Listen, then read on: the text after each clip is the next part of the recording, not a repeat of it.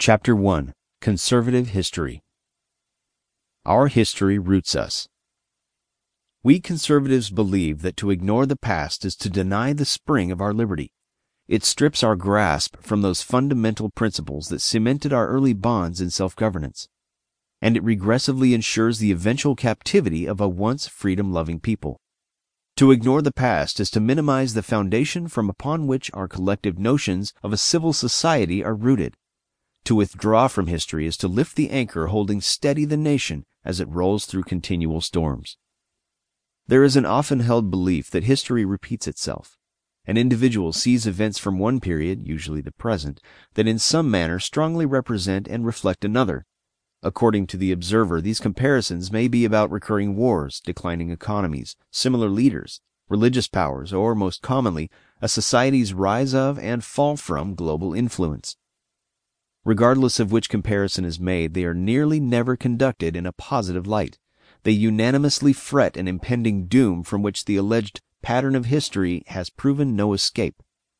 They point to the unfortunate fates of those in a parallel past and recognize similar fortunes as likely to be imminently present once again. The modern understanding of historic recurrence stems itself from a comparative history approach. When looking at history, the person is unable to remove himself and his story even partially, from that of the past, a time before his own existence and comprehensions of society. This type of anachronism leads to, by default, supposed links to history in the person's mind, using standards of today's social order to consider and evaluate the world of yesterday. That is, since we can never completely escape, even imaginatively, from our present, some degree of anachronism is inevitable in all history writing but any good historian needs constantly to worry about the problem of injecting his or her contemporary consciousness back into the past. History is not simply names and dates, nor is it merely a chronological chain of events, predetermined and always comforting to the actors in it. Just as in our world today, no certainty existed in the past, and it was marked by conscious efforts to overcome adversity, determine the best course forward, and stay focused on the overall goals of a society.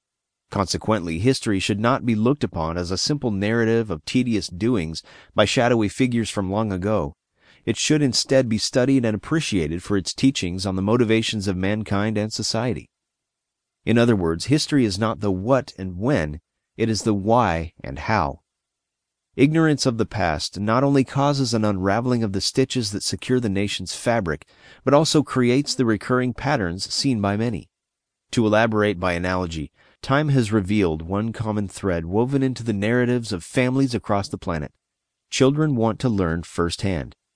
And as determined as their parents are to guide them through life using wisdom and hard earned knowledge, the child nonetheless would rather discover truths for himself.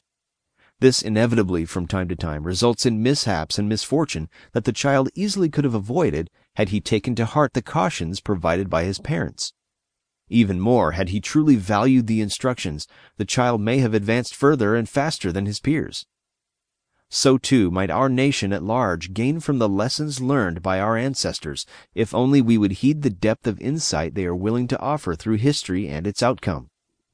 Instead of ignoring our past and in turn ignoring its teachings, the value of history ought to be embraced. The more one understands the past, the more equipped he is for the future. Must a nation with each new generation, just like a child, insist on learning anew on its own while disregarding the truths of history? And if so, at what expense? History, therefore, does not repeat itself. Rather, it is the failure of those who refuse to learn from history who repeat the mistakes of history. We conservatives believe that through our history we are infinitely more wise in our progression.